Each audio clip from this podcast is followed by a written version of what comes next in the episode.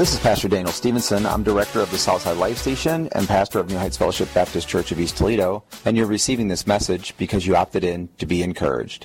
I'm thinking today of Deuteronomy 18:2, and there the Lord is talking about the Levites, and he says of them that they shall have no inheritance among their countrymen. That means they wouldn't have any lands in the area that they were going to settle in. The Lord is their inheritance, as he promised them. This verse is no subtle reminder to me that the Lord literally replaces everything. Everything that you could possibly have, you would readily give it to possess God in your life. To live afterwards in eternity with God is so much better. Those who would serve God and who would be owned by God, in a sense, spreading God whenever possible to anyone who would listen, would need no earthly real estate. God would be enough for them. God must be enough for us as well. Nobody likes to endure tragedy, and as we travel the highway of holiness, as Isaiah calls it, we know there will be sorrow and sighing, and we ask God, please God, help us every day, bless us every day, make us to lie down in green pastures, and he does do that in many, many cases. We must remember that if we are owned by God and if we are his people, that he is so much more than anything this life has to offer. So when you're in the middle of the worst difficulties of your life, know that if you have God, you literally have eternity available to you to spend with God. Don't let what you're going through now loom large and make you forget about the blessings that you really have if you have God. If you don't have God, here's how you do it. Accept Jesus Christ as your Lord and Savior today. A Lord is someone who tells you what to do and you do it, and a Savior is someone who paid the price for your sins. And in so doing, calling upon the Lord, the Word says,